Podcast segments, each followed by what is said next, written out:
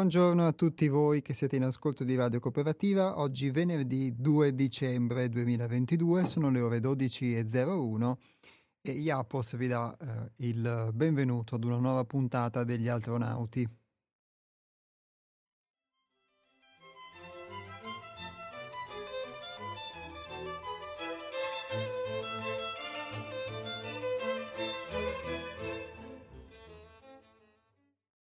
Vi ricordo che Gli Altronauti è la trasmissione gestita dal Centro di Pedagogia Evolutiva 6 Altrove, che si trova a Torreglia, in provincia di Padova.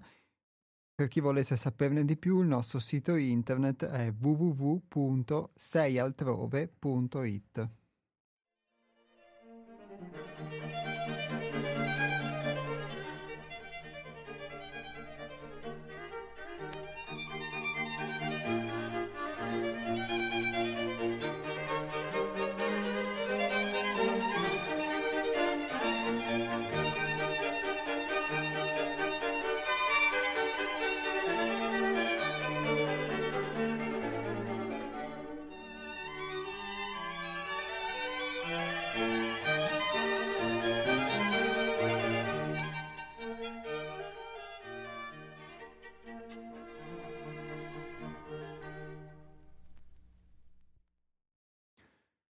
Nella puntata di una settimana fa abbiamo iniziato un argomento che ci ha ispirato attraverso la lettura di un testo di Dane Rudyard, scritto negli anni 70, però quanto mai attuale, come un po' tutte le cose che parlano dell'uomo, che parlano della vita e che quindi difficilmente poi possono avere una reale cronologia, perché la vita è vera, la vita è viva, è qualcosa che si può esperire solamente vivendola. E quindi quando qualcosa è, è, vivo, quando qualcosa è sentito, quando qualcosa è vissuto, difficilmente può essere collocato avanti o indietro contemporaneamente nel tempo, perché lo percepisci come vivo.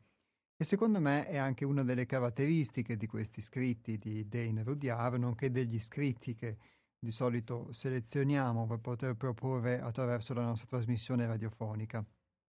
In particolare, questo capitolo che vi stavo leggendo è tratto da un suo libro che si chiama Possiamo ricominciare insieme e che eh, noi al centro abbiamo tradotto perché è disponibile gratuitamente in internet però in inglese. E in particolare questo capitolo si intitola Qualità contro quantità. In realtà poi il titolo è un po' un titolo da capitolo, diciamo, però lui stesso all'interno del testo poi non mette in contrapposizione la qualità e la quantità, ma le definisce come due funzioni diverse, come due possibilità diverse di guardare anche agli stessi aspetti della vita. Comunque, prendendo ispirazione da questo testo, abbiamo uh, definito un po' la quantità. La quantità è un numero di cose, un numero di oggetti, un numero di persone, visto esclusivamente nella sua somma, non per le loro caratteristiche, non per le loro singolarità, non per le loro qualità, dunque, ma esclusivamente per la quantità. Abbiamo visto come moltissimi aspetti della nostra esistenza, non solo a livello sociale e collettivo, ma anche a livello individuale della nostra vita singolare, siano proprio definiti da questa quantità. È la quantità che determina la ricchezza o la povertà in termini materiali o in termini economici. È la quantità che determina la conoscenza, quindi una conoscenza non vista e vissuta come esperienza, come saggezza, ma come una quantità di cose, di informazioni, di nozioni che vengono trasmesse. Dunque anche l'educazione, diventa una forma di trasmissione di una quantità di dati. Anche l'informazione diventa una trasmissione di una quantità di dati. Però la qualità determina enormemente i dati, le conoscenze che vengono fornite sia dall'educazione sia dall'informazione, ma la qualità è un aspetto che viene messo in secondo piano nella nostra società perché si privilegia invece l'aspetto quantitativo. E così vale anche per i nostri parametri di misura, quindi non vale solo per l'aspetto sociale, ma vale anche per il nostro aspetto di come ci giudichiamo, ad esempio, interiormente. Quindi la quantità può determinare un successo o può determinare un fallimento, con tutte le implicazioni poi anche morali che una condizione di questo tipo poi eh, porta con sé.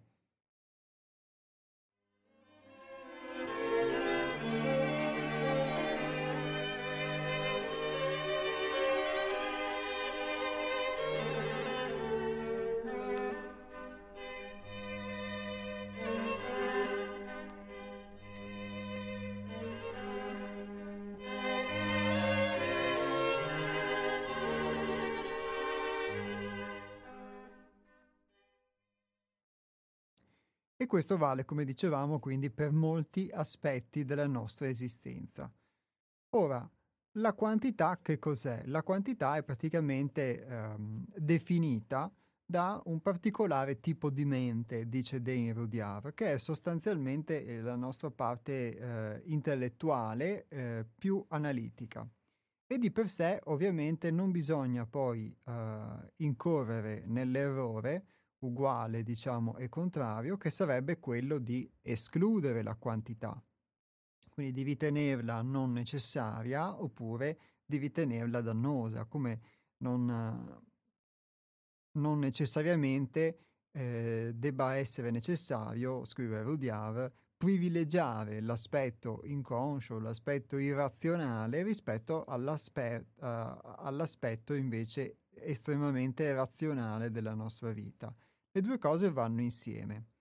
Capire però che la quantità risco- eh, e quindi la quantificazione, la, quanti- la quantivizzazione, so, chiama- chiamiamola così, della vita, del mondo, degli aspetti dell'esistenza, risponde però ad una funzione della nostra mente e non a tutte le funzioni, quindi è un aspetto della vita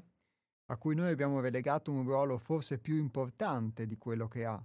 e che utilizziamo anche applicandolo a contesti che sono diversi da quelli in cui dovrebbe essere applicato, è importante proprio per comprendere l'utilizzo che si può fare di questo tipo di mente, di questo tipo di intelligenza, dice Rudyard, e quindi evitare anche di utilizzarla invece in contesti che sono diversi, in cui ci si può aprire ad una conoscenza di tipo diversa. Rudyard parla infatti di eh, un riorientamento della mente collettiva che può essere necessario o, o è necessario se si vuole eh, riformulare, ristrutturare non solo la società ma anche la nostra vita nel, in questi termini che vi dicevo, cioè del poter guardare alla quantità nella sua relatività e quindi poter introdurre questo nuovo parametro riscoprire questo no, nuovo parametro che è quello della qualità. E che cos'è la qualità? È quello che ci fa guardare ad ogni cosa come eh, ad ogni, ad esempio, elemento della natura come un essere senziente in sé. Dunque an- non solo un animale, ma anche una pianta, anche eh, i vegetali in generale, in generale come esseri senzienti e non unicamente come una quantità o come qualcosa da dover sfruttare alla natura stessa, alla, alla vita della natura, al rispetto della natura, ad esempio in termini qualitativi e non quantitativi, quindi la natura come unicamente un, uno sfondo in cui si vive o un oggetto da sfruttare. Abbiamo fatto l'esempio la volta scorsa dello spazio che per noi è vuoto, quindi lo spazio vuoto è qualcosa da riempire. Non valorizziamo quello che c'è, non valorizziamo lo spazio come possibilità in cui si può creare o come possibilità anche da lasciare vuota, da poter essere contemplata. Riteniamo che tutta la natura che non sia sfruttata sia semplicemente uno spazio vuoto che noi dobbiamo riempire con qualcosa. E molto spesso però, così facendo, eh, distruggiamo qualcosa che è vivo con, per sostituirlo con qualcosa che è artificiale, che è comunque destinato a non durare molto nel tempo o a sopperire a dei bisogni che poi saranno sostituiti da altri bisogni. Basta guardarci intorno, anche qui nella, nella regione in cui viviamo, in cui vivono la maggior parte dei voi ascoltatori, e vedere quanto territorio è stato sottratto all'agricoltura, al bosco, al, al semplice paesaggio per poi costruire case che non vengono spesso abitate o zone industriali che poi sono destinate a, eh, a divenire anch'esse disabitate, quindi capannoni, affittasi, eh, in vendita, eccetera, ma quanto territorio, quanto terreno, quanto verde è stato, diciamo, usurpato per questo sfruttamento. Quindi questo aspetto sicuramente si può applicare in modo ben visibile a quello dell'ecologia, della tutela ambientale, perché è una cosa che noi possiamo vedere, soprattutto chi di noi può avere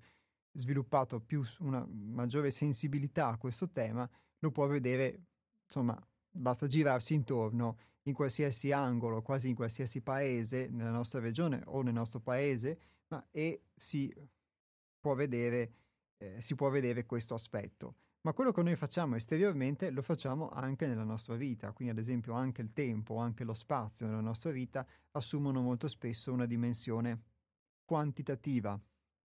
come qualcosa che deve essere riempito, che deve essere sfruttato. E molto spesso anche nello sfruttarlo lo sfruttiamo in base a determinati standard, a determinati cliché che ci sono stati trasmessi, vuoi che ci siano stati trasmessi dalla società, dalla famiglia, dalla cultura, vuoi dai media, comunque in ogni caso che ci fanno aderire a degli schemi collettivi, in cui noi siamo sempre meno, tra virgolette, noi stessi, pur credendo di esserlo, ma andiamo a rispondere a delle esigenze che molto spesso sono indotte o comunque che ci fanno rimanere in una forma di standardizzazione. Per cui anche i modi che spesso abbiamo di poter eh, impiegare, tra virgolette, il tempo, di poter occupare il tempo, sono appunto dei modi in cui noi ehm, praticamente trattiamo il tempo o trattiamo lo spazio della nostra vita come qualcosa che debba essere riempito, che debba essere sfruttato, se non in termini economici, come facciamo con la natura, con le persone, ma quantomeno in, in, eh, in termini da poterne ottenere un ricavo.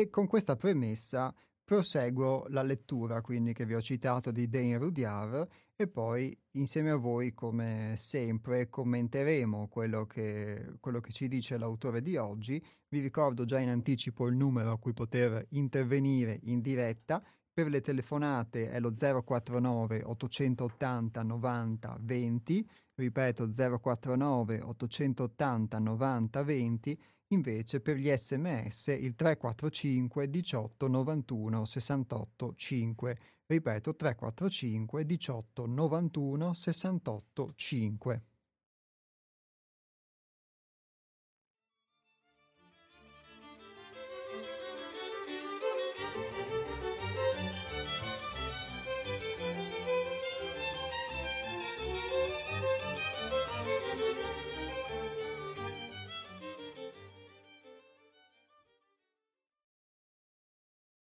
Ciò non significa che le misurazioni di tutti i tipi cesserebbero di essere necessarie. In un'area molto vasta dell'attività umana quotidiana, la dipendenza dalle misure e dagli standard di misurazione rimarrà inevitabile. Nessuno, nei suoi sensi, vorrebbe rinunciare a tutte le forme di tecnologia e la tecnologia si basa su misure e standard quantitativi di valore. Lo sviluppo dell'intelletto scientifico moderno è stato un risultato notevole, Eppure sembra ora evidente, a giudicare dai fatti reali che riguardano la nostra società e la nostra cultura, che questo risultato è stato acquistato ad un costo tragicamente alto. Ciò che serve è un radicale riorientamento della mente collettiva dell'umanità, lontano dalla quantità e verso la qualità.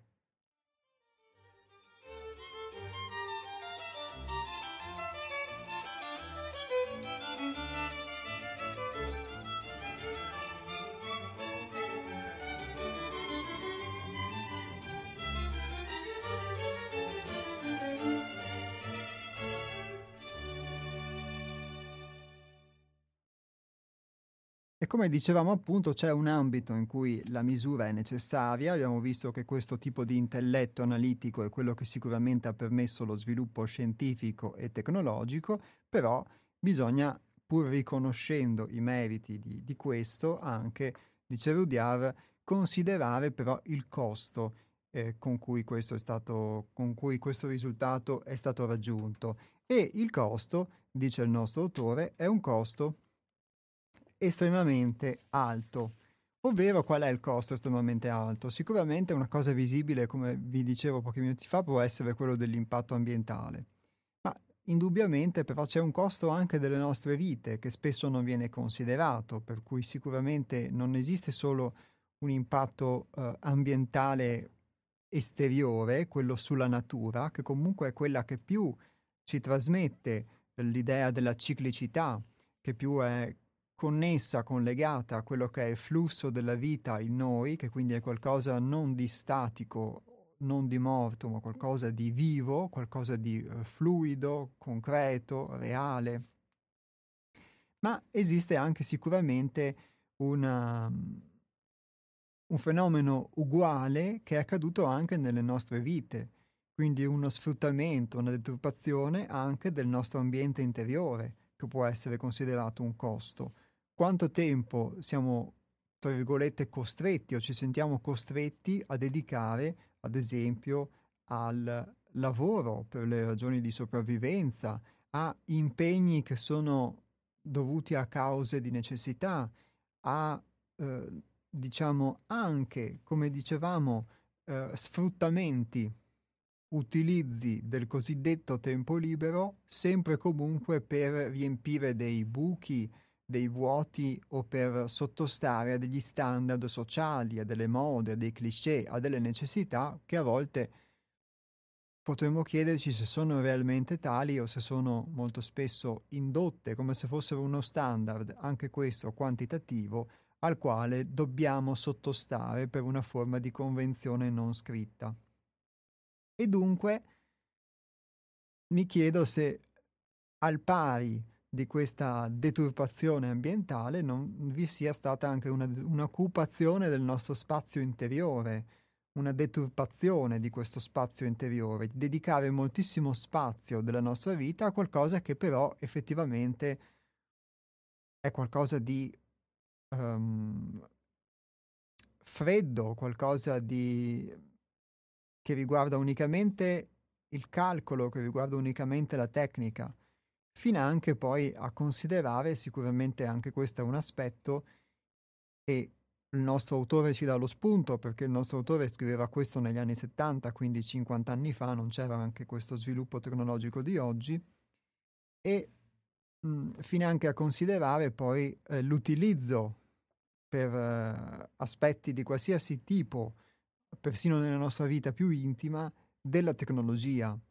e quindi aver delegato sempre di più alla tecnologia poi eh, molto spazio, molto tempo, molte nostre funzioni nella misura in cui sicuramente può esserci utile, ma anche però diventa una forma di delega e più ovviamente deleghi a qualcosa di esterno, più eh, disimpari tu a fare delle cose. E quindi sicuramente c'è un prezzo e il prezzo poi uno può vedere se effettivamente è alto o è basso, se, eh, vale, se il gioco vale la candela o meno, però deve essere comunque considerato, deve poter essere valutato. Ma poi non si ferma qua e parla di un radicale riorientamento, come dicevamo, della mente collettiva dell'umanità. Ovviamente quella di Rudyard è una prospettiva, se si vuole una prospettiva anche futuristica, d'altronde lui in questi suoi scritti pone le basi di quella che potrebbe essere una società futura e quindi non guarda tanto ad una dimensione temporale, secondo me, di quando questa cosa avverrà, ma semplicemente descrive il fatto che debba avvenire o che sia auspica- auspicabile che avvenga, indipendentemente poi da il numero appunto di anni, perché anche questo è un aspetto quantitativo, dal numero di anni che potrebbero impiegarvi per poter eh, arrivare comunque alla realizzazione di questa visione. E riorientamento della mente collettiva implica, secondo me, però prima di tutto una mh, presa di coscienza da parte del singolo, prima, di, prima che dalla mente collettiva Quantunque poi, come scriva lui, come scrive il nostro autore, il, ci sono molti aspetti della nostra vita, come ad esempio vi citavo l'educazione, l'informazione, eccetera, che contribuiscono a forgiare gli esseri umani. Quindi avere un cambiamento di paradigma, di, mo, di modello, di modo di eh, intendere la vita, la società, di misurarla, appunto, restando su questo aspetto, di valutarla, di valutare il tempo, di valutare lo spazio, la qualità delle informazioni, delle conoscenze che vengono trasmesse, vuoi attraverso la scuola e l'educazione, vuoi attraverso i mezzi di informazione, attraverso la famiglia, eccetera, privilegiare questi aspetti, ecco un mutamento di paradigma, di modello che riguardi, quest- che riguardi questi aspetti dell'esistenza porterebbe di fatto a un cambiamento della mente collettiva, perché porterebbe a delle nuove metodologie, ovviamente, di educazione, di pedagogia, di informazione e dunque mh, aiuterebbe a costruire una società diversa, perché noi siamo comunque poi il risultato sicuramente delle nostre esperienze, delle nostre esperienze di vita, ma anche del paradigma sociale in cui viviamo. E quindi il potere che i mezzi di informazione hanno che l'educazione ha nel poter plasmare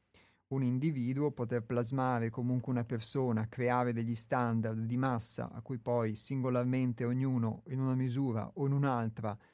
si conforma, è comunque qualcosa di notevole nel influenzare la struttura della nostra personalità e dunque modificare a monte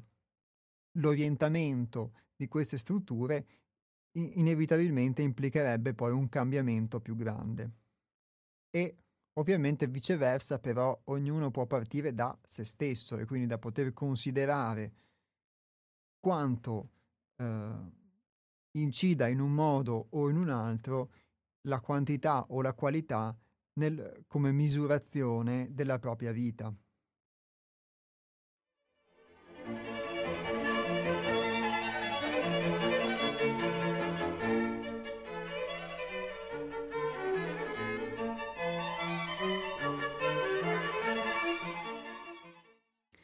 Ed è infatti poi il nostro stesso autore a scrivere poche righe dopo. Questo riorientamento non può operare in un solo campo di attività, diciamo nella scienza e nell'industria. Deve interessare ogni campo. La nostra economia e la nostra politica devono essere sicuramente rivalutate e, almeno in alcuni dei loro aspetti, rivoluzionate. Ma un tale riorientamento e una tale rivoluzione non possono che essere superficiali e impermanenti, o addirittura portare a risultati forse peggiori, se l'umanità non sperimenta al tempo stesso una rivoluzione della coscienza.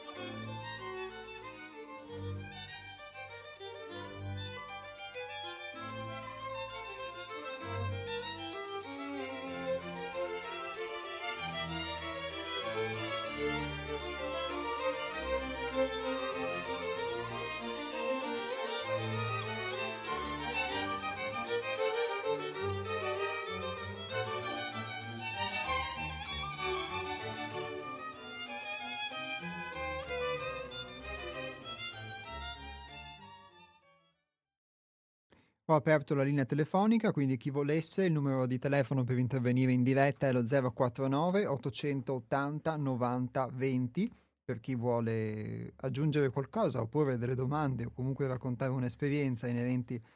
a quello che stiamo dicendo, oppure il 345 18 91 68 5 per gli sms.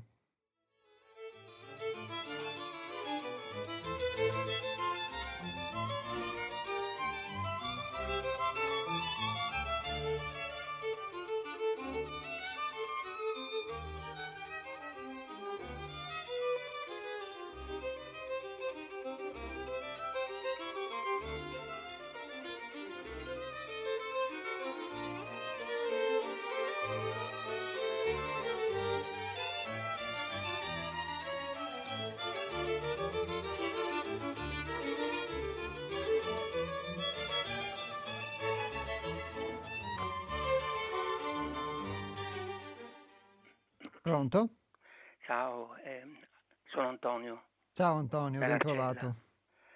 Senti, ascoltando quello che, che, dici tu,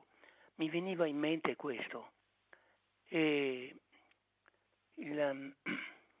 questo punto di vista che stai presentando potrebbe essere in effetti un modo per aggiornare la nostra coscienza, il senso di responsabilità. Provo a spiegarmi. E se noi consideriamo la storia degli uomini non una storia già data, ma una storia che ha un continuo divenire. E quindi la storia dell'uomo va attraverso fasi, fasi evolutive. Potrebbe essere che la fase evolutiva che abbiamo attraversato recentemente, il passaggio del il, il, il tema della quantità, sia legato ad uno sviluppo storico in cui ci fosse bisogno di quello. Infatti, le culture sia giapponese, sia cinese e anche indiana hanno anche con una certa so se posso dire modestia, con una certa... Eh, hanno accettato il punto di vista occidentale utilitaristico e lo usano nell'industria, lo, nel, lo usano nel, nello sviluppo della loro società. Ora potrebbe essere che quello che dicevi tu, dicevi una frase, dicevi il tempo, no? Dicevi Rudy, Rudy dice che parlava in termini di, di, di tempo, cioè che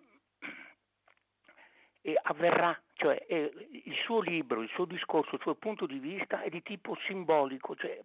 di qualcosa, descrive un processo, una, de, descrive un modo,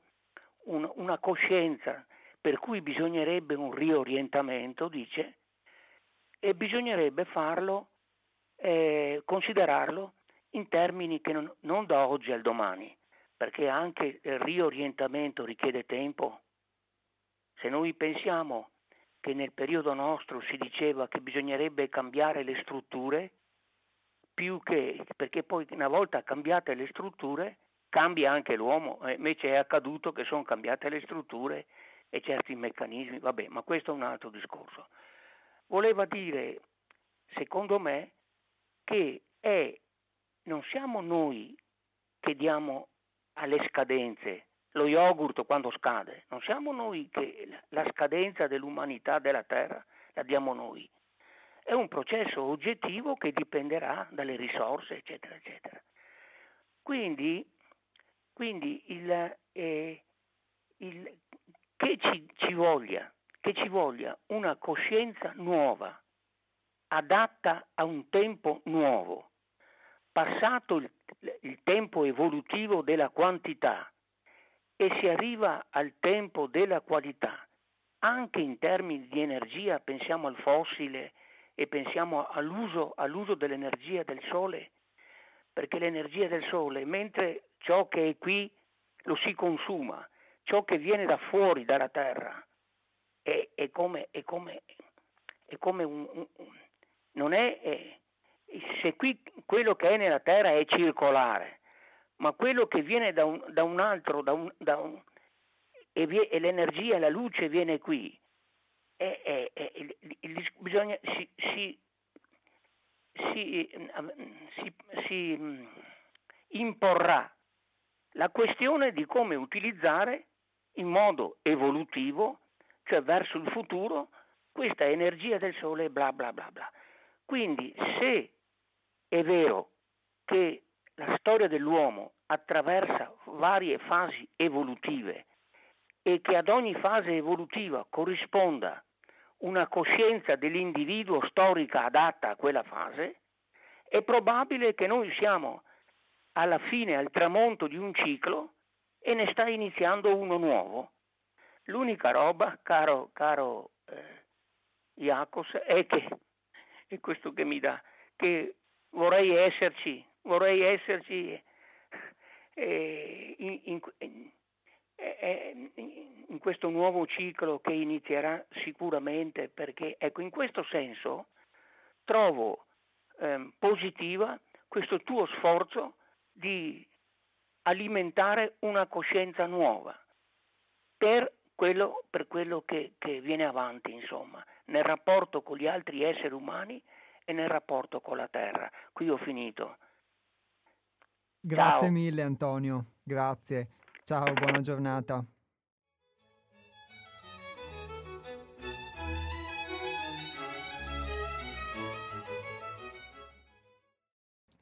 Beh, grazie ad Antonio, ovviamente oltre che per le questioni che ha posto, ma anche per questa sua sincerità e questa sua sensibilità che è emersa molto bella nel dire che Antonio che vorresti esserci in questo nuovo ciclo? E quindi eh, sei stato secondo me molto sincero e spontaneo e credo che sia ehm, l'auspicio, il desiderio di, di, di, molti, a volte lo, lo, lo bramiamo forse questa... E, quello che però ci è dato perché poi non, non possiamo sapere se la, la forma in cui un paradigma di questo tipo possa trovare attuazione a, a livello collettivo, quanto tempo possa impiegare, quindi eh, sicuramente anch'io potrei n- non vedere o probabilmente non, non, lo vedrò, chi lo sa, e quindi vorrei come te poterci, poterci sicuramente essere, però Credo, e anche attraverso poi lo sviluppo della lettura di oggi tratteremo questo argomento, che forse anche qui non, non ci sia una, una, scadenza, come dici tu, appunto temporale, non solo nell'aspetto di quando finisce un'epoca e ne può iniziare un'altra, di quando, ma ci sia sempre qualcuno che già anche solo nel poter uh, sognare questa cosa, nel poterla desiderare così ardentemente, nel poter sentirne così tanto la necessità, eh, dà un contributo a poterla sviluppare. E quindi nella misura in cui secondo me sentiamo questa necessità, abbiamo questo desiderio così grande, eh, questa società, è, questa rivoluzione della coscienza di fatto è già in noi, anche se fosse in piccola parte, anche se fosse in potenza, già il fatto che comunque eh, la desideriamo, ne parliamo, già è in noi, già è, anche se in una parte forse che possiamo definire ridotta, ma già è dentro di noi. E poi pian piano sicuramente si potrà sviluppare e nel suo svilupparsi potrà eh, divenire forse un giorno massiva, ma comunque già in qualche modo è in noi, anche se poi all'esterno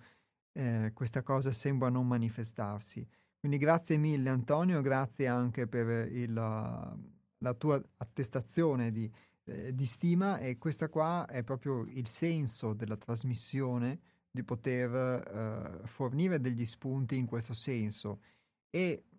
ovviamente attraverso la lettura di testi che talvolta nascono proprio all'interno del nostro centro di pedagogia evolutiva che sono quelli di Hermes, talvolta quella di altri autori, come in questo caso, che però eh, ugualmente trasmettono una forma di conoscenza che hanno maturato, hanno potuto maturare anche attraverso la loro esperienza. E dunque non è solamente una conoscenza ehm, astratta, non è solamente una conoscenza di, di, dati, di nozioni che possono avere sicuramente la loro importanza, come dicevamo, però relativa perché noi qui stiamo testi- a poter testimoniare qualcosa di vivo e quindi di prendere contatto con, con qualcosa di vivo e non esclusivamente con qualcosa di artificiale.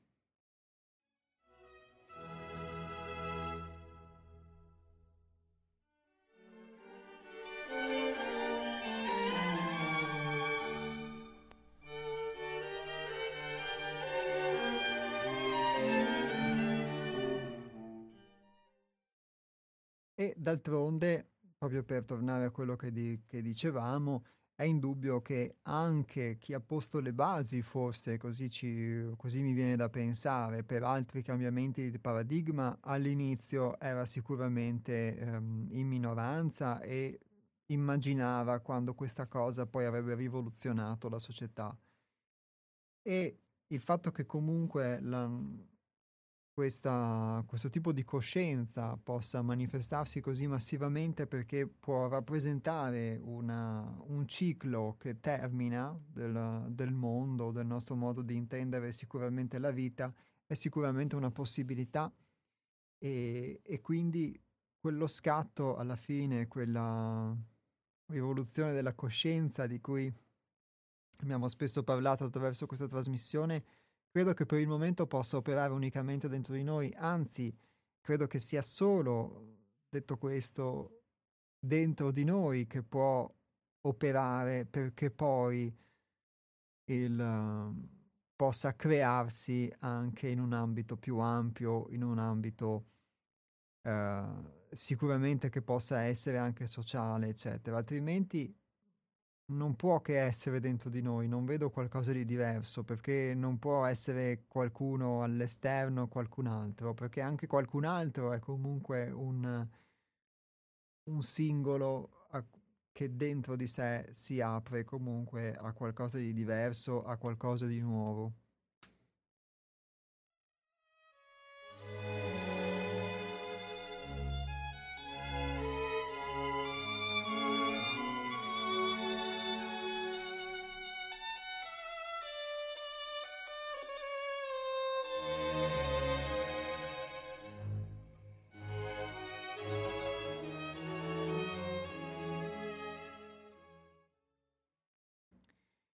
Primi pionieri di una tale rivoluzione della coscienza sono già arrivati e molti, molti altri stanno apparendo. Purtroppo sembra esserci una tendenza inevitabile nella mente umana a reagire contro un estremo, sostenendo emotivamente l'estremo opposto. È quindi essenziale cercare di raggiungere una consapevolezza oggettiva del processo di evoluzione dell'uomo come un insieme ciclico, in cui ai periodi di enfasi in una direzione si succedono periodi di enfasi in altre direzioni, il che non deve necessariamente significare nella direzione esattamente opposta. I giudizi e le decisioni in bianco e nero possono dover essere presi in momenti di grande urgenza, ma non sono mai veramente soddisfacenti solo perché implicano una polarizzazione troppo forte e oscillazioni troppo emotive tra estremi opposti.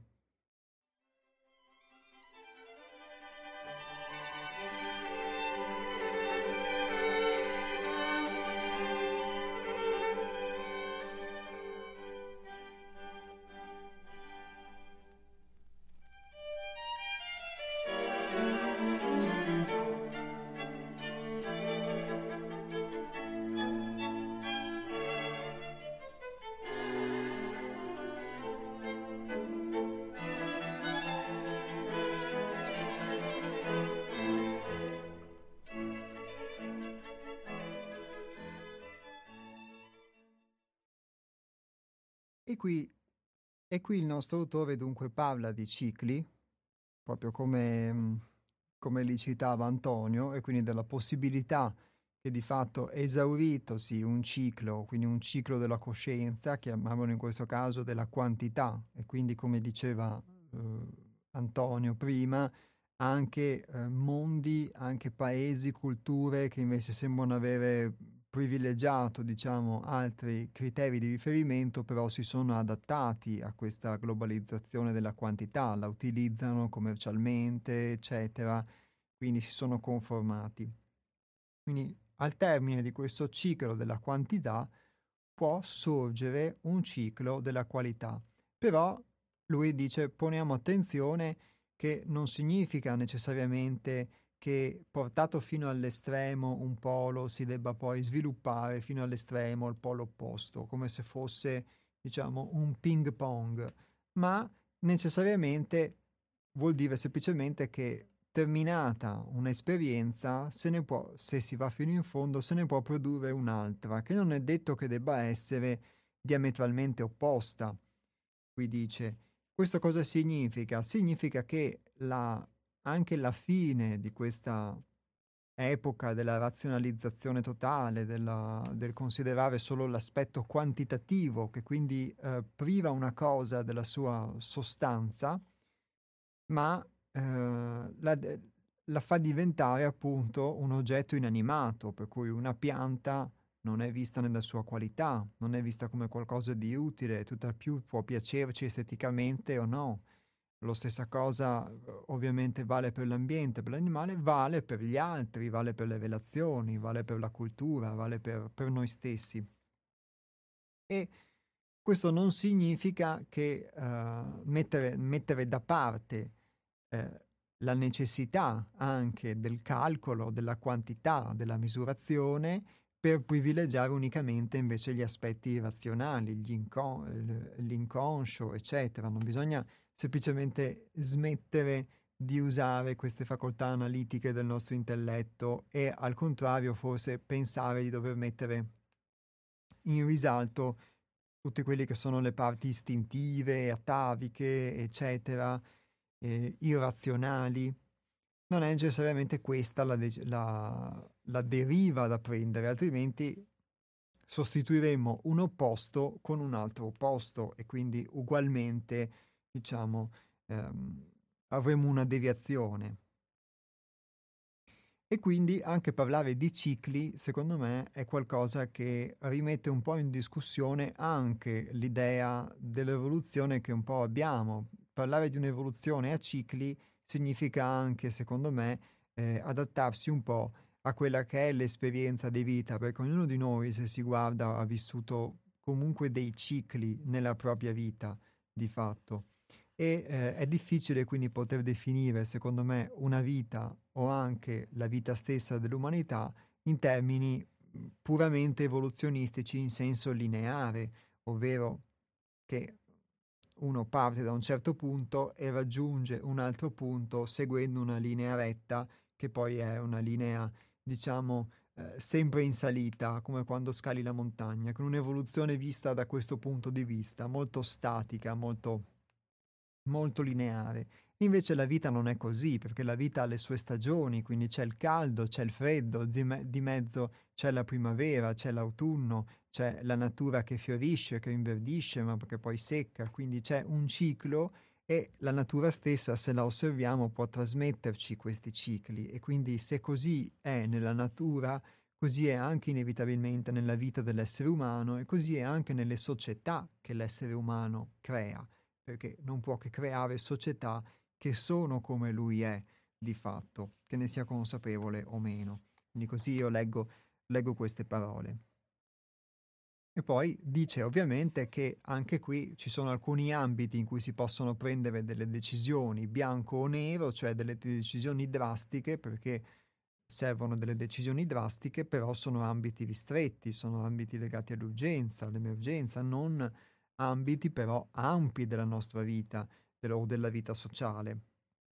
dove invece ci sono tutta una serie di sfumature che devono essere considerate.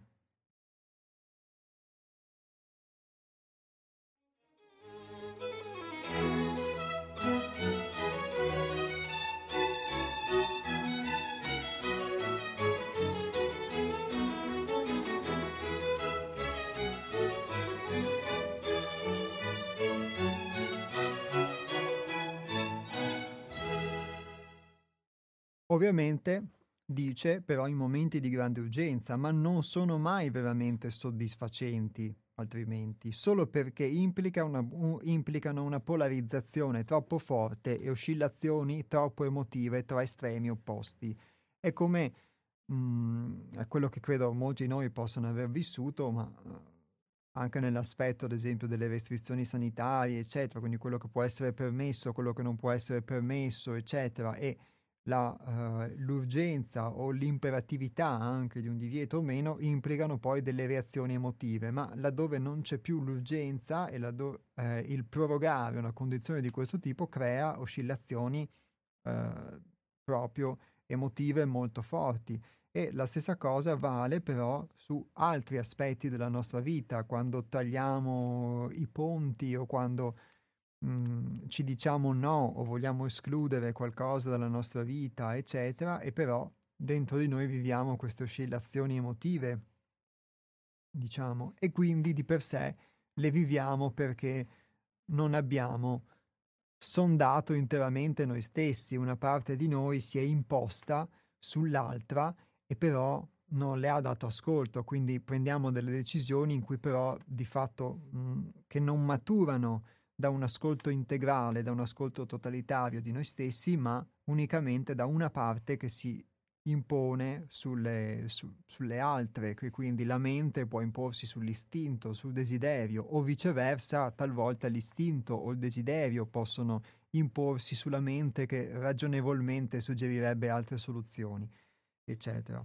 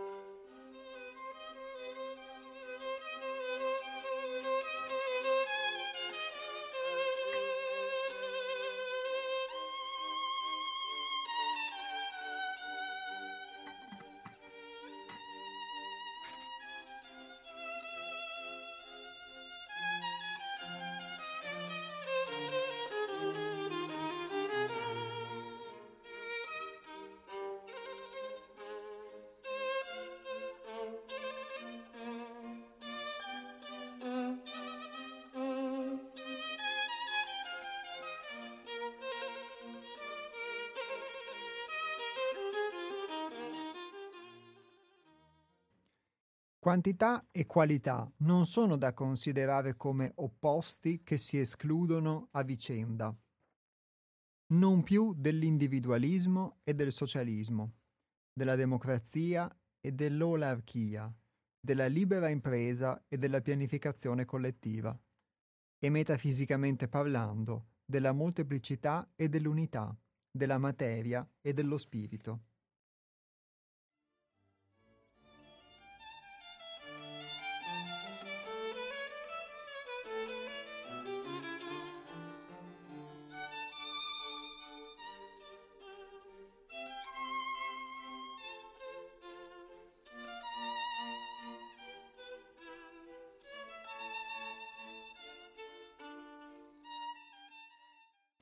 Quindi non si tratta di escludere qualcosa a favore di qualcos'altro, ma semplicemente di poter integrare qualcosa che in realtà non è stato integrato o qualcosa che è ben visibile anche davanti ai nostri occhi, come vi facevo l'esempio della natura, ma a cui noi però non diamo significato, a cui noi non,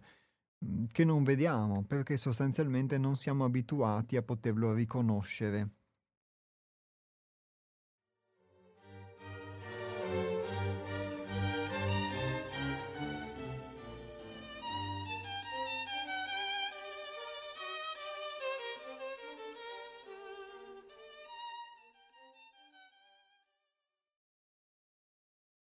Ho riaperto le telefonate, la possibilità quindi di poter intervenire in diretta, per chi volesse vi ricordo il numero lo 049 880 90 20. Pronto? Ah, buongiorno Iapos. Buongiorno Nick, ben trovato. Bella trasmissione sempre. Grazie. Puoi immaginare ti, ti dice che uno è ipercritico, no? Eh beh, perché no? Mm. Eh, si no, può eh, anche. eh, ma non so dove si arriva da qualche parte. Hai parlato per la eh, forma. Ogni forma ha la sua essenza, ma ogni essenza eh, è un principi naturali. Eh, tu hai parlato per, eh, me la ripeti, eh, per eh, non sostanza, ogni forma ha la sua essenza. Qualità, sì. Sì, sì, sostanza è una forma che due non sono uguali, sono diversi, può essere il volume che lo determina, ma l'essenza è tutto, in tutti i campi del mondo fisico, eh, in tutti i campi del, mentre metafisica è un'altra cosa, la nostra scienza deve comprendere una volta per sempre. Arte studia il mondo mobile, che siamo noi. Il capo conduttore è istinto, non è che manca niente nel mondo fisico, il corpo fisico è determinato, anche il cosmos non ha lasciato niente. Eh, si tratta della coscienza individuale. Tu hai, fatto, hai toccato un argomento che mi ha toccato molto, la mente collettiva. Abbiamo escluso la diversità, ognuno porta con sé belle cose diverse dall'uno e dall'altro e tutte insieme fanno, lo sai già fanno, un spettacolo. Che lo porti, ti hai detto anche a un ascoltatore, che è dentro di noi, la coscienza.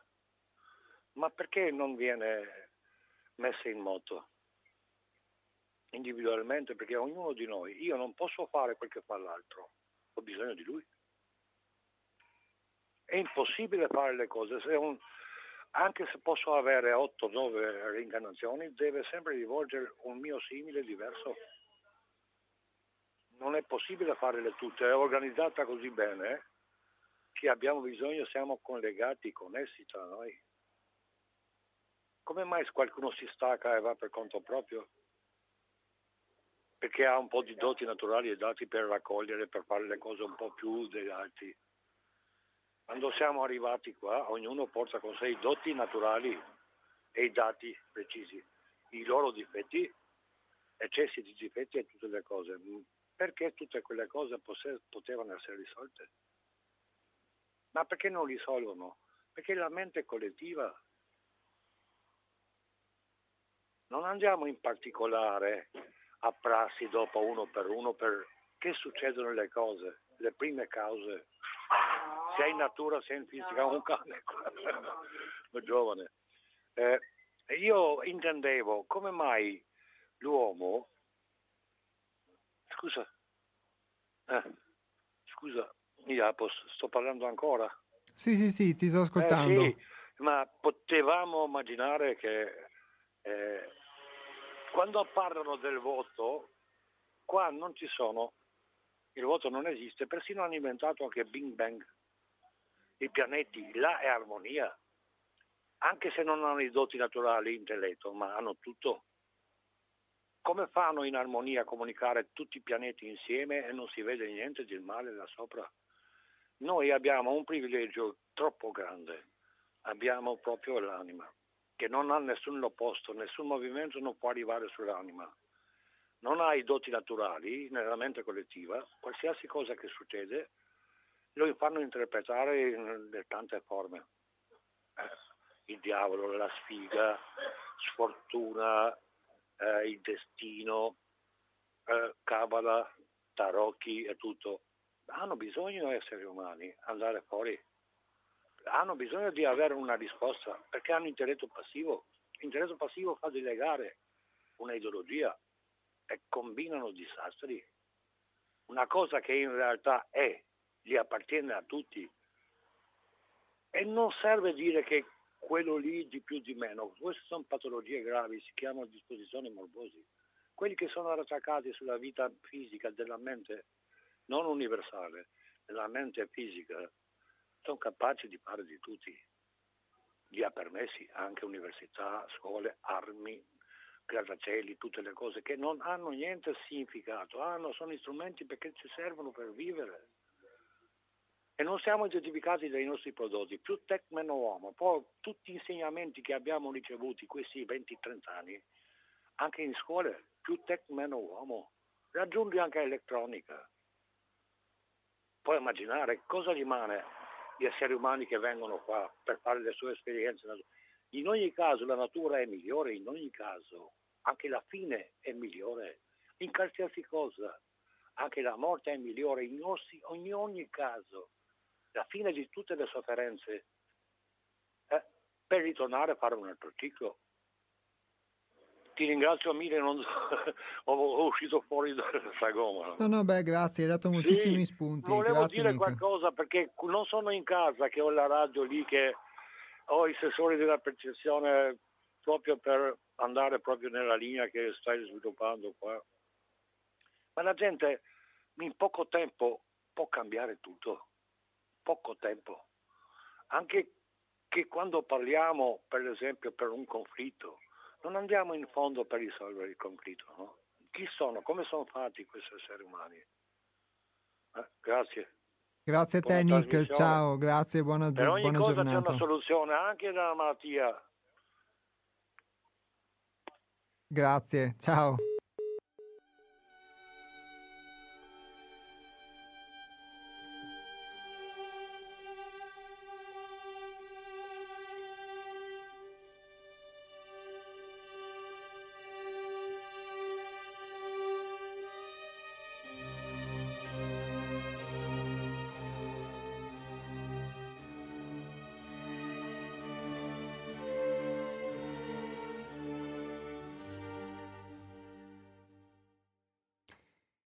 Grazie a Nick perché ha utilizzato comunque una, un- una parola che effettivamente rende molto il senso, è quella più simile sicuramente al senso che almeno io ho dato alla qualità ed è essenza. Per cui lui dice ogni, ogni forma so- sostanzialmente ha un'essenza, quindi noi non siamo solamente ehm, un involucro di carne che poi ovviamente ha coscienza di se stessa, si definisce io e matura una serie di esperienze, ha una serie di condizionamenti culturali che poi fanno sì che formi delle credenze, delle abitudini, eccetera, ma dentro di noi abbiamo un'essenza ed è quella che è unica e che quindi inevitabilmente anche due individui uguali, comunque due persone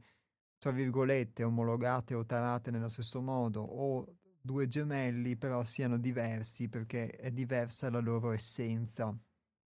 Quindi quella, quella sostanza di fatto caratteristica di ogni essere vivente che lo rende unico e lo rende inimitabile. Ed è questo la, mh, l'aspetto che sicuramente più si avvicina all'idea di qualità, secondo me, che non è solamente una funzione, perché Nick ha toccato anche questo aspetto, secondo me, che è quello della funzione, che è molto importante nella visione anche della vita, delle cose, degli insiemi, ma è anche proprio l'essenza, è ciò che ti rende diverso da qualsiasi cosa,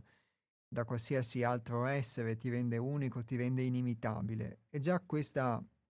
Uh, già questa idea sicuramente che ogni essere vivente abbia questa essenza, abbia questa quid, questa di, di diversità, di unicità, di inimitabilità, ci rende non omologabili e ci dà l'idea che nella misura in cui ci omologhiamo, semplicemente diventiamo altro da ciò che siamo, ci conformiamo ad uno standard che però è solo superficiale. E quindi nella misura in cui diventiamo numeri, diventiamo pazienti, diventiamo clienti, diventiamo cittadini, diventia- diventiamo elettori, diventiamo consumatori, diventiamo italiani, francesi, belgi, eccetera,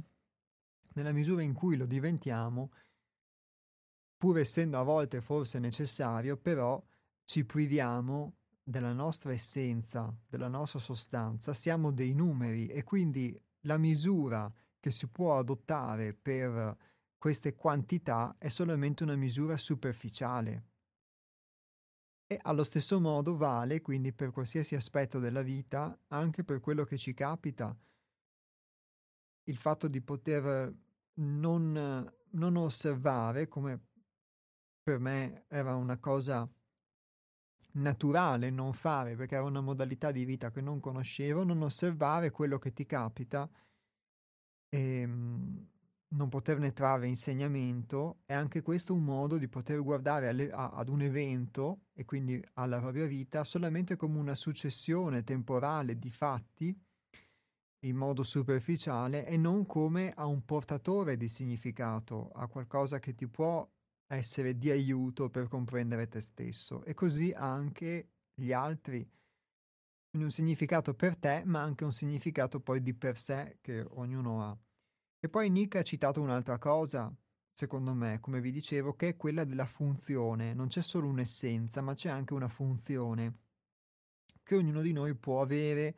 anche in un insieme, in una società ed è qualcosa che noi non siamo abituati a pensare perché sempre questo paradigma comunque omologante della quantità non contempla l'idea di funzione, che in realtà nella natura e nella vita è qualcosa di organico e qualcosa di naturale, per cui indubbiamente nell'albero ogni parte che costituisce l'albero ha una funzione per poter far sì che l'albero viva, che l'albero vegeti, eccetera, che cresca. E eh, così vale per il nostro corpo, dove ogni organo ha una sua funzione, quindi poi ci sono organi che possono anche essere espiantati o sostituiti o curati, altri invece perché non possono essere sostituiti, ma comunque ogni corpo, ogni organo ha la sua funzione all'interno del nostro organismo. E noi non siamo abituati ad utilizzare, secondo me, eh, a poter vedere la funzione, quindi ognuno può avere delle funzioni e queste funzioni anche possono mutare, non necessariamente essere statiche. Quindi nella società di un tempo c'era sicuramente il barbiere, c'era il il fabbro, c'era il calzolaio, quindi ognuno poteva avere nella dimensione che poteva essere di un paese una funzione e sapeva svolgere quella funzione per un insieme e quindi c'era una forma di interdipendenza, come diceva Nick. Il fatto che insieme facciamo, spe- facciamo uno spettacolo, come diceva, eh, io non so fare qualcosa che però qualcuno sa fare e viceversa e quindi nessuno di per sé è indipendente, tutti creiamo una forma di interdipendenza. E questa cosa noi ci siamo disabituati, secondo me, a farla, è una cosa che si può, eh, posso sperimentare in una realtà come quella del centro altrove, qualcun altro in altre realtà simili, ma di fatto ci siamo disabituati perché ognuno di noi difficilmente può aderire ad una funzione, anche ad una funzione che non debba essere necessariamente come un tempo quella di dover fare un mestiere e di fare quel mestiere per tutta la vita, ma eh, le funzioni possono anche essere diverse e mutare a seconda dell'occasione, a seconda della circostanza, però comunque renderci conto di come mh, mm, ognuno di noi può dipendere dall'altro. Invece, a volte nella presunzione forse di ehm, di dipendere unicamente da noi stessi, entriamo proprio in questo mondo della quantità che è un sistema in cui Uh, che comunque in realtà è costituito anch'esso da persone che svolgono delle funzioni, ma però non hanno consapevolezza di questo, non hanno coscienza di questo e quindi sono semplicemente, così la vedo io, almeno utilizzate da un sistema più grande, quindi come eh, una specie di alveare in cui ognuno fa comunque quello che deve fare il suo compito, anche se forse lo fa per uh, dietro la necessità di, di, pagare le bollette, eccetera, eccetera, e non con la consapevolezza e l'amore di farlo per un insieme, ma che però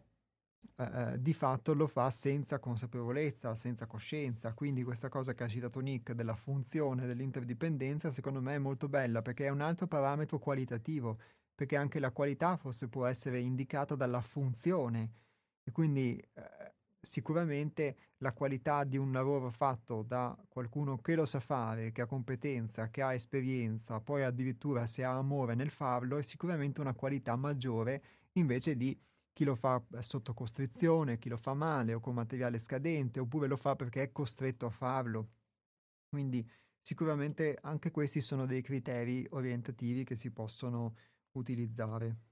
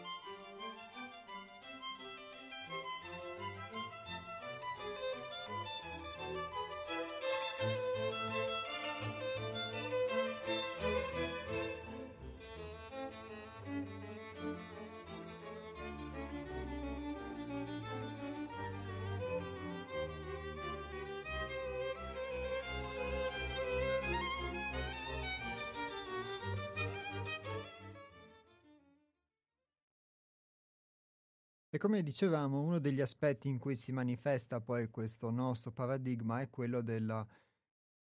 è quello de, della trasmissione dell'informazione, tra cui anche l'idea che quindi abbiamo di conoscenza, di conoscenza come acquisizione di, un di una determinata quantità di dati, di informazioni, oppure invece valutazione sia della qualità di questi dati o della loro utilità o della loro funzione, ma anche un tipo di conoscenza che possa essere diverso, che possa derivare dall'osservazione della vita, dall'osservazione della natura, dall'osservazione quindi dei cicli anche della vita e della natura, nonché fondarsi sull'esperienza. E dunque il valore che può avere la saggezza, che si matura attraverso l'esperienza, rispetto invece ad una mera conoscenza fredda, oggettiva, che talvolta appunto è necessaria, ma noi l'abbiamo eh, elevata ad unica forma di conoscenza e abbiamo relegato invece l'esperienza fondata sulla saggezza come a qualcosa di uh, vetusto, a qualcosa di uh, superstizioso, di irragionevole, che forse in qualche caso può essere anche così, ma non necessariamente però in tutti i casi è così.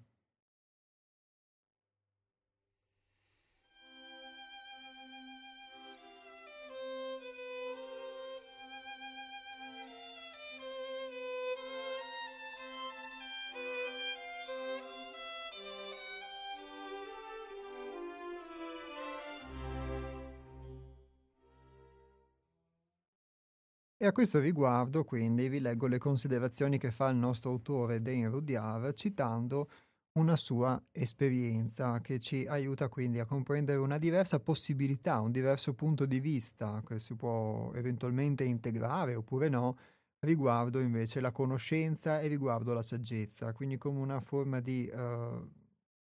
conoscere quantitativo e invece una forma di conoscenza che può essere qualitativo che talvolta senza l'esperienza può anche essere difficile da poter trasmettere a parole. Ovviamente questo è un punto di vista, quelli che vengono portati sono sempre punti di vista e poi spetta sempre a voi, al vostro giudizio, poterli valutare, poterli integrare, poterli considerare, sono comunque delle possibilità.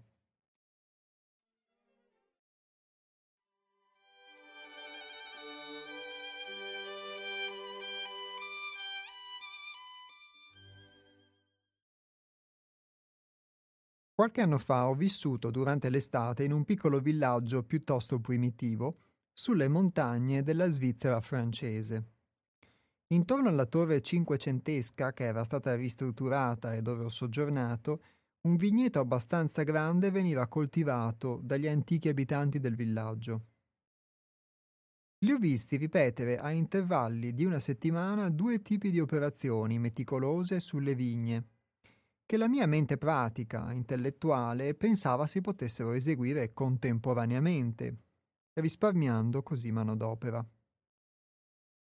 Ne parlai con la vecchia signora che puliva le mie stanze, chiedendole perché le due operazioni non avrebbero potuto essere fatte insieme. Lei sembrò sorpresa della domanda. Esitò. Poi disse: È sempre stato fatto così? Dopo un momento di quello che sembrava essere un pensiero difficile, ha aggiunto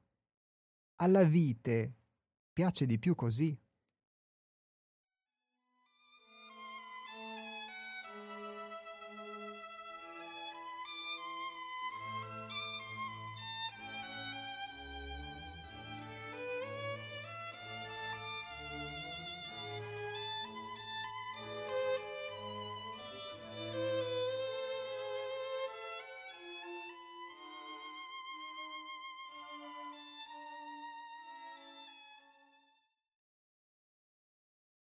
La conoscenza del modo in cui una specie di pianta e la natura in generale ama di più è un tipo di conoscenza molto diversa dal nostro moderno tipo di conoscenza tecnologica. È un tipo qualitativo, non quantitativo. È un sentire, conoscere. Non riduce la situazione ad alcune quantità chimiche e ad una serie di misurazioni sul flusso di linfa o sull'influenza del calore sui tessuti e così via. Si basa su un tipo di empatia vivente e organica tra l'uomo e la natura. L'uomo all'interno della biosfera alle cui attività partecipa. È la qualità di questa partecipazione che è il fattore base del successo o del fallimento, ma il successo o il fallimento a livello organico o olistico, in termini di valori ottimali e non massimi. In questo possiamo vedere il contrasto tra conoscenza e saggezza, perché la conoscenza è essenzialmente quantitativa, la saggezza qualitativa.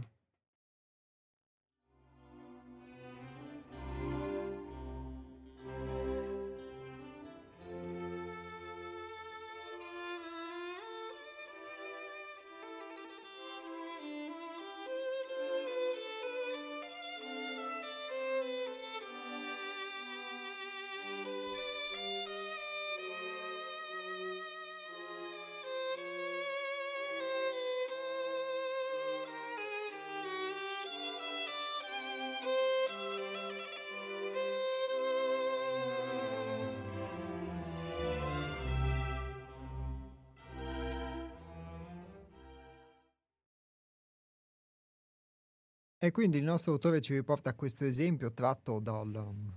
tratto da questa sua esperienza in Svizzera, ma per comunicarci un diverso modo, quindi non solo di potersi rapportare in questo senso con la natura, un modo che implica la sensibilità, ad esempio, che quindi non è nemmeno trasmissibile a parole, non è nemmeno trasmissibile attraverso dei determinati dati, che implica un diverso modo anche di poter intendere il rapporto con la pianta, quindi noi a volte nel caos della pianta, ma può essere così anche con moltissimi altri elementi della natura o elementi della nostra vita o anche altre persone, riteniamo di essere um, noi già portatori di una conoscenza che andiamo ad applicare su una materia inerte. E quindi l'idea stessa che invece uh, possa piacere o meno un determinato trattamento alla vite, che probabilmente in questo caso è il risultato anche sicuramente di esperienze vissute generazione dopo generazione, trasmesse nei decenni o nei secoli, ma è un'idea che comunque implica il fatto non solo che la vite sia un essere vivente, un essere senziente, ma che l'essere umano poi per poter uh, avere un rapporto armonico con questa pianta da cui poi poter uh, comunque produrre il vino debba rapportarsi in modo armonico con la pianta e non solamente considerarla come qualcosa da poter sfruttare per, il, per i suoi frutti, cioè per il suo prodotto. Quindi già questo implica un rapporto molto diverso. Ma sicuramente Esperienze di questo tipo possono esserci diverse, come dice, come dice Rudiave, una conoscenza di questo tipo è di tipo qualitativo e non quantitativo, quindi è, un, è basata su parametri che sono totalmente diversi e che non sarebbero integrabili nel nostro invece paradigma,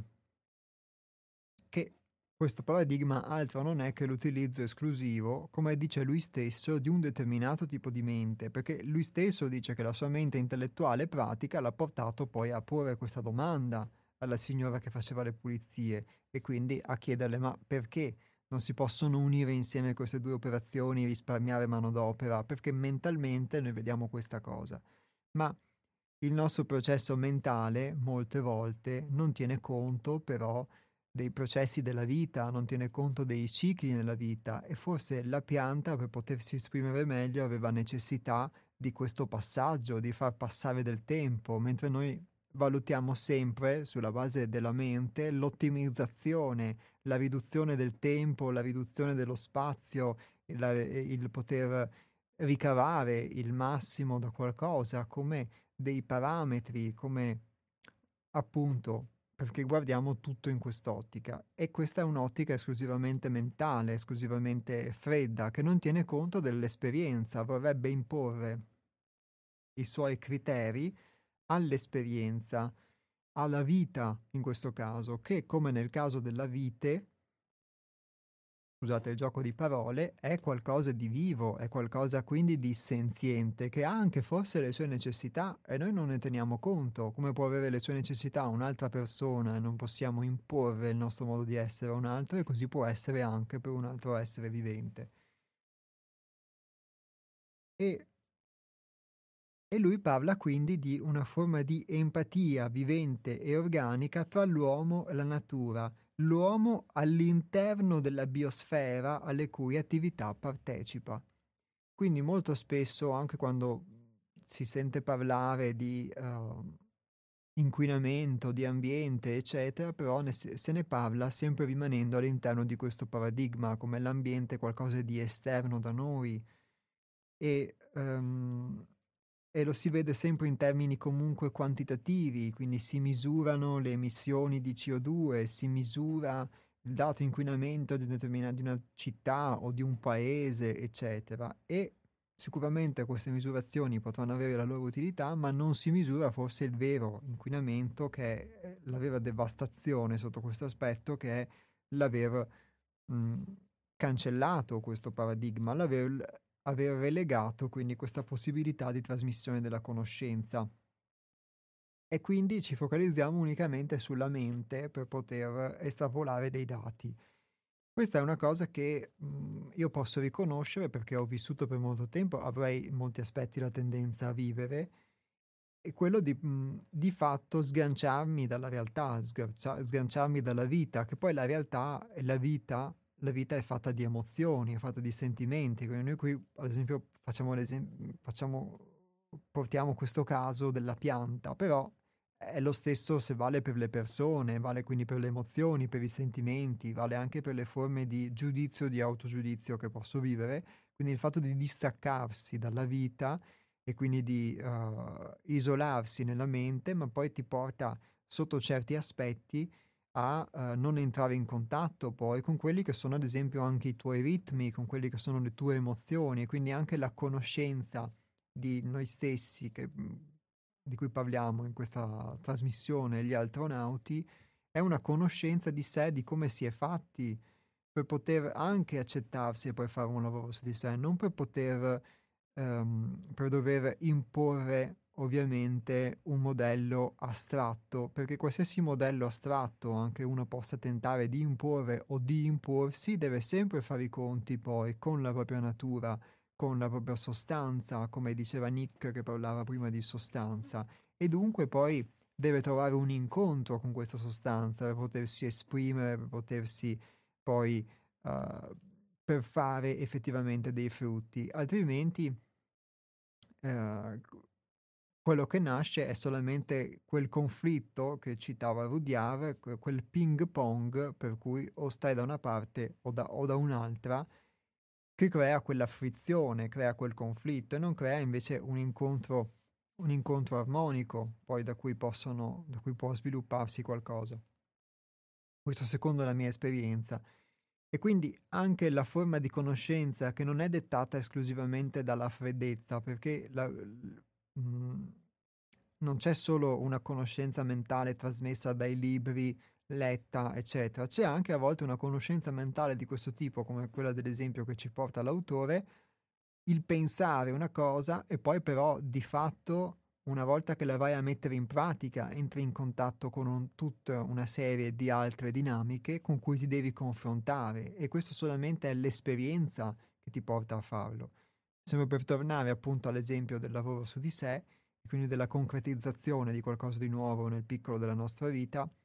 come parlavamo prima con Antonio, questa cosa eh, io ho visto che un conto poi è pensarla, un conto è vederla, quando ti, po- quando ti porti sul piano della concretizzazione, allora vedi tutta una serie di difficoltà, ma anche di, di, di tendenze di, che altrimenti non potresti vedere. E quindi una cosa è sempre pensare e una cosa poi invece è acquisire attraverso l'esperienza una conoscenza che è diversa da quella che pensavi, perché comunque anche laddove in quei casi quello che pensavi poteva essere reale e confermato dall'esistenza, però è sempre solo attraverso l'esperienza che dai forza, che dai solidità a questo pensiero, a questa conoscenza e senza l'esperienza non dai solidità al pensiero, non dai solid- resta qualcosa comunque di vuoto.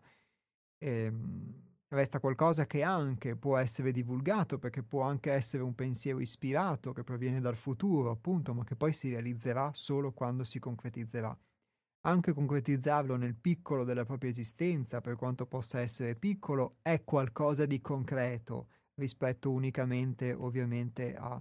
poterlo pensare magari anche per l'intera società, ma poi di fatto non riuscirlo a concretizzare per se stessi. Quindi già il fatto di poterlo concretizzare anche per se stessi è un risultato straordinario, un risultato notevole. E secondo me, quindi, qualsiasi forma di conoscenza che può derivare da questa esperienza, da questo passaggio comunque di tempo, di spazio, è qualcosa che mh, ha un valore che non può essere misurato attraverso una bilancia, attraverso un metro, attraverso qualsiasi standard. Non può essere misurato perché è qualcosa che alla fine è una ricchezza inestimabile, secondo me, eh, da un punto di vista qualitativo eh, ed è talvolta anche proprio mh, solo inestimabile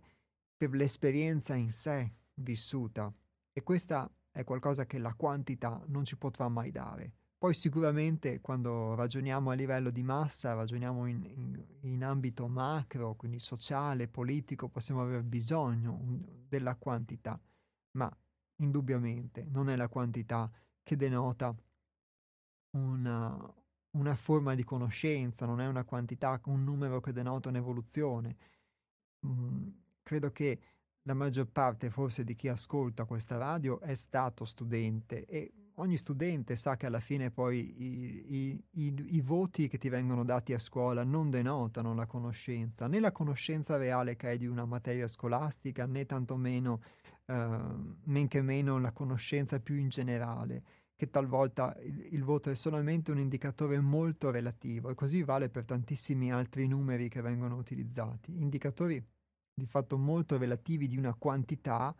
per essere inseriti in uno schema, ma tutti noi sappiamo benissimo che poi quel voto di per sé, se guardiamo alla qualità, non vuol dire praticamente niente perché è solamente qualcosa che viene impresso da qualcuno su un foglio in un determinato momento e che potrebbe essere diverso se venisse impresso 5 minuti prima o 5 minuti dopo, ma scegliamo quel momento a livello simbolico per dare una definizione, quindi creare un giudizio, creare un parametro addirittura collettivo. Quindi sicuramente se guardassimo la realtà della vita secondo me, partiamo da noi stessi e lo confrontiamo invece con la vita che, che viviamo in un modo o in un altro, vediamo che questa vita molto spesso è solamente un'ombra molto sfumata della vita, della vita vera.